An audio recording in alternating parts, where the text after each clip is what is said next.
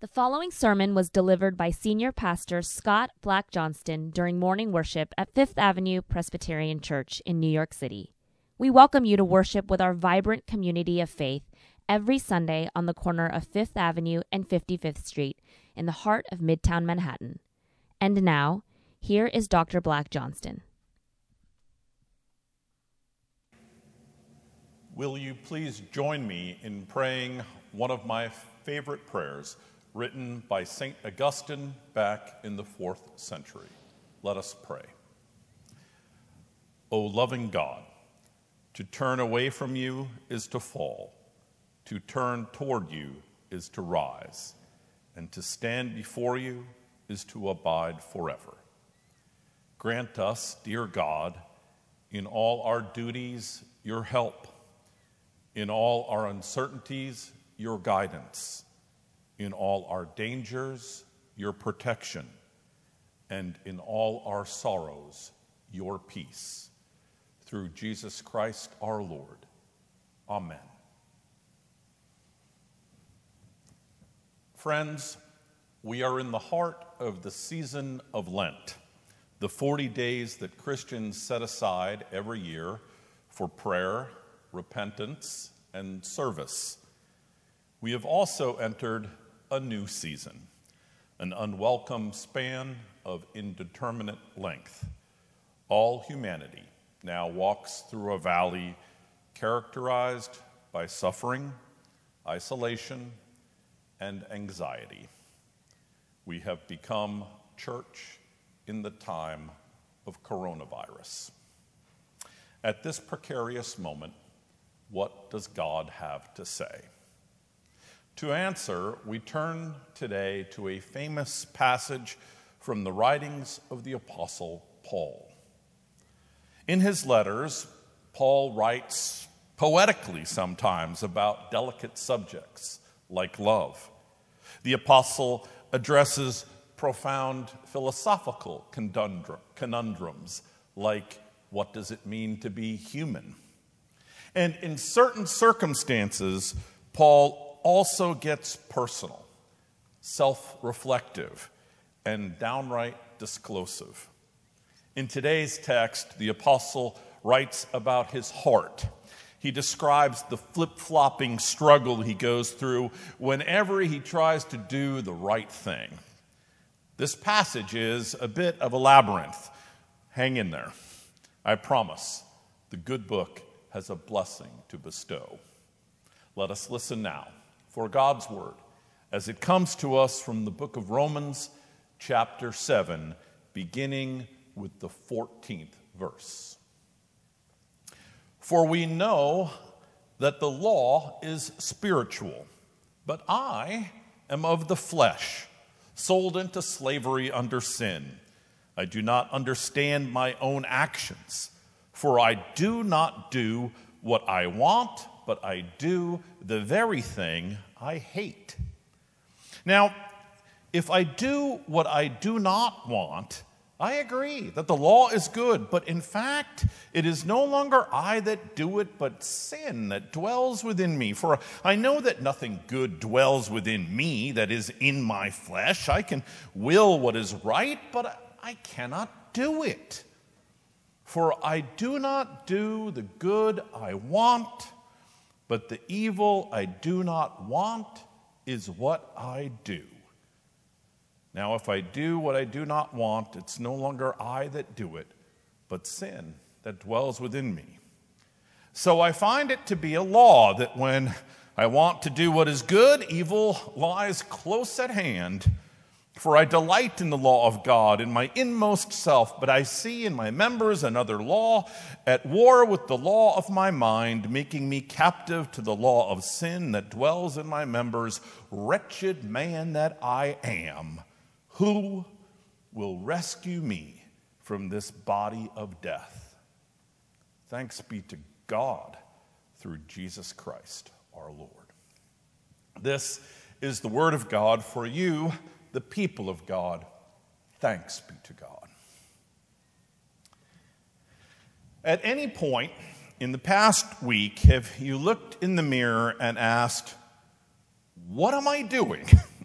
Have you gotten to a place in the last few days when you've wondered, why am I acting like this? Why am I firing off panicked emails? Why, if I'm so strung out by the deluge of frightening news, can't I put my phone down? What is this anxiety running me around, pulling my strings? What is going on? Have you looked in the mirror lately and asked, who is actually in control here? I had a strange experience this past week. I suspect that we're going to have a lot of strange experiences in the weeks ahead. Here's mine. I went to do something perfectly normal, get my hair cut. For the past 12 years, I've had my hair cut by the same guy, the same barber, Peter.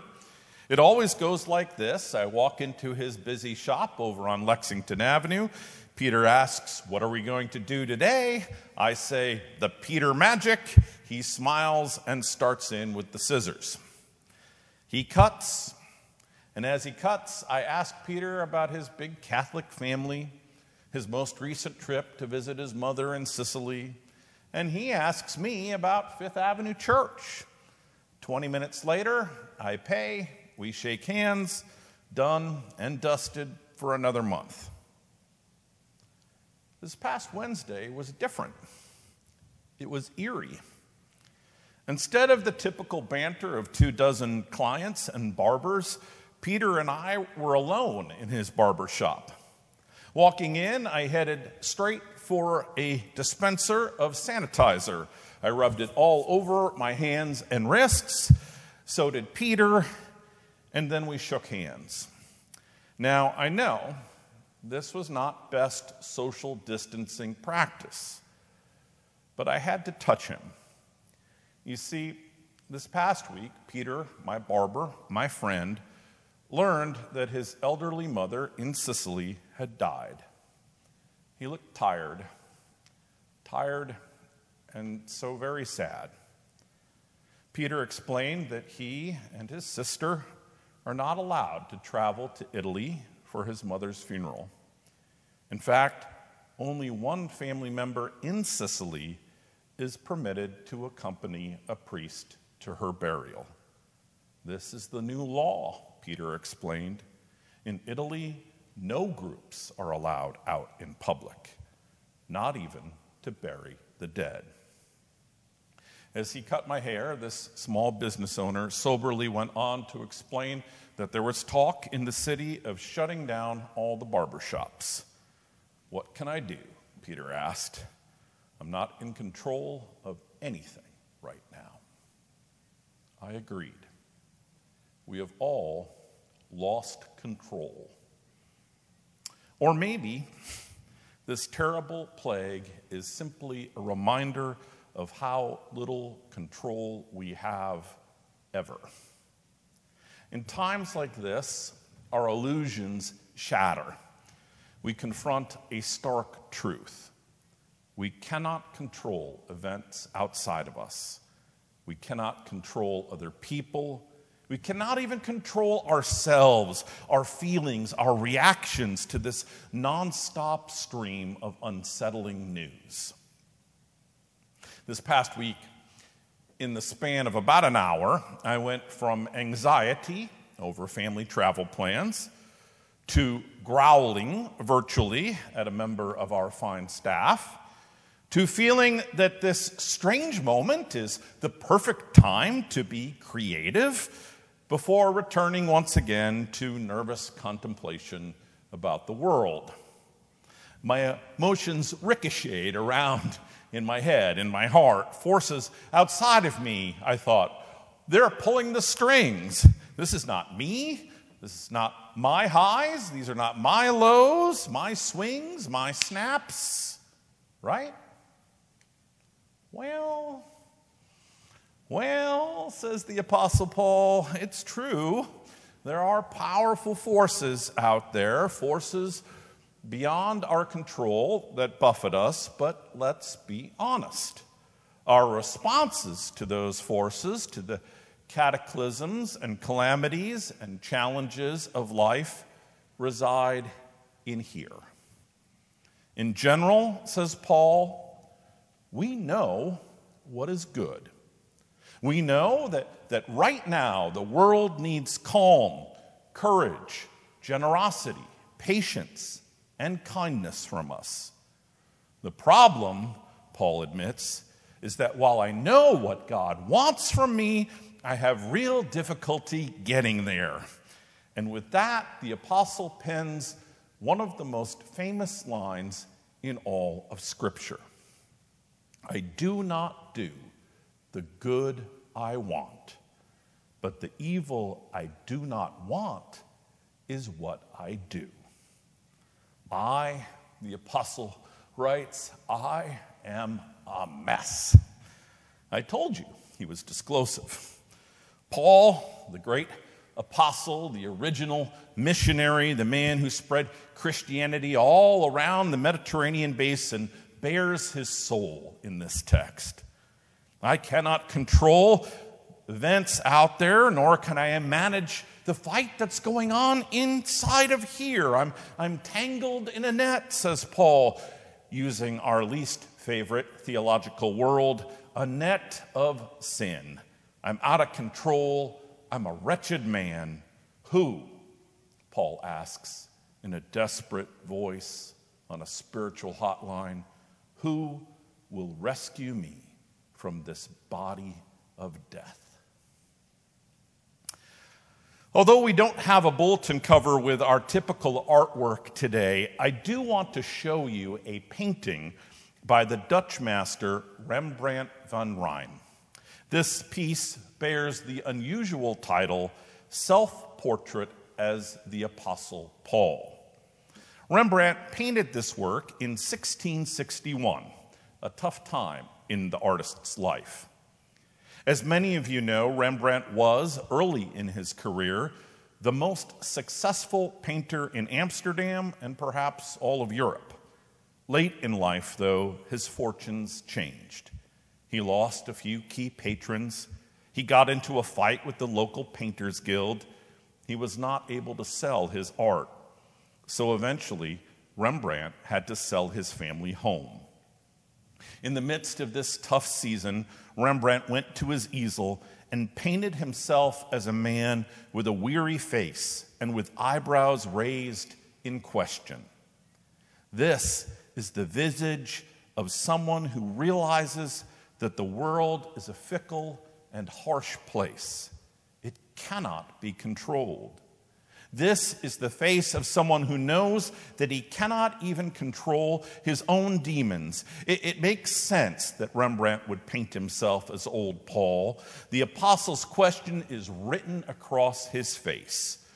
Who will rescue me from this body of death? Maybe in this strange and uncertain time, as we struggle with demons out there and demons in here, maybe this is your question too. Who will rescue me from this body of death? Paul, of course, has his own answer to this question. After pouring out his soul and his own messed up inner conflict, the apostle gives an almost breathless response. Who will rescue me? Thanks be to God through Jesus Christ our Lord. Surprise, surprise. Jesus is the answer.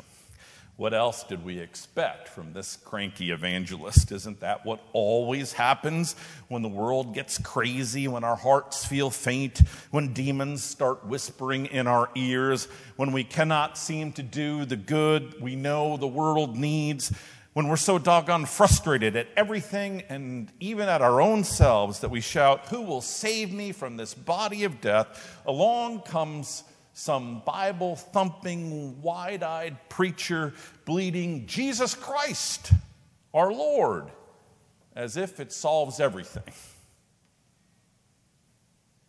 But here's the thing. That actually is Paul's point. Paul believes Jesus is the medicine that we need this anxious day and every day. Why? What has Paul experienced that makes him think Christ has answered his call for help? Well, that, in a way, is our question every single week here at church. How in the world does Jesus help? My guess is that if you were to ask Paul that question, he would tell you how one day Jesus started swinging a crowbar around inside his heart, demolishing walls of prejudice and anger and self-righteousness. I bet Paul would talk about grace too. He would talk about the importance of forgiveness and how he finds not guilt, but pardon in Jesus.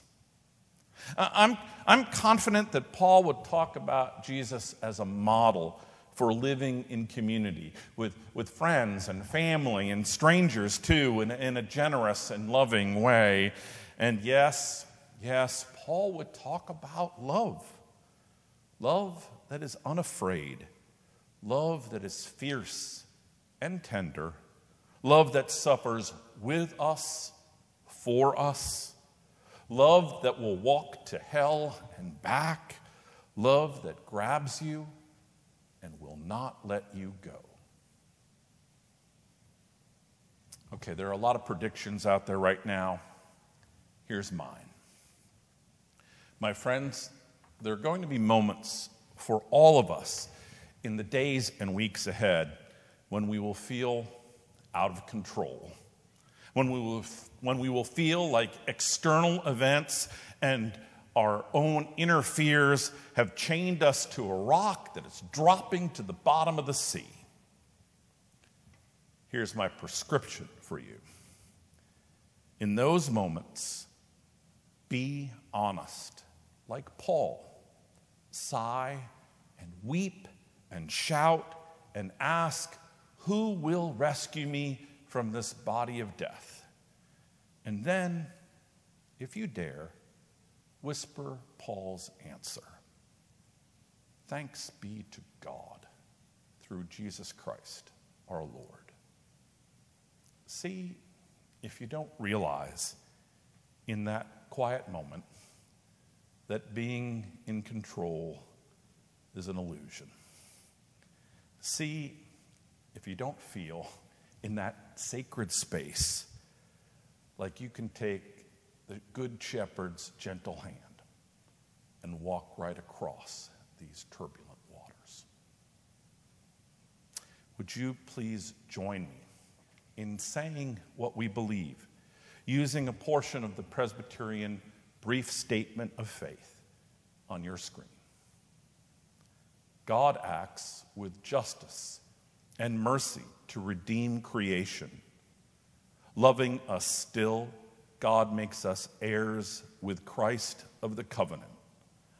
Like a mother who will not forsake her nursing child, like a father who runs to welcome the prodigal home, God is faithful still. Amen. Hear now this blessing. The Lord bless you and keep you. The Lord make his face to shine upon you and be gracious unto you. The Lord look upon you with favor and give you peace. Amen.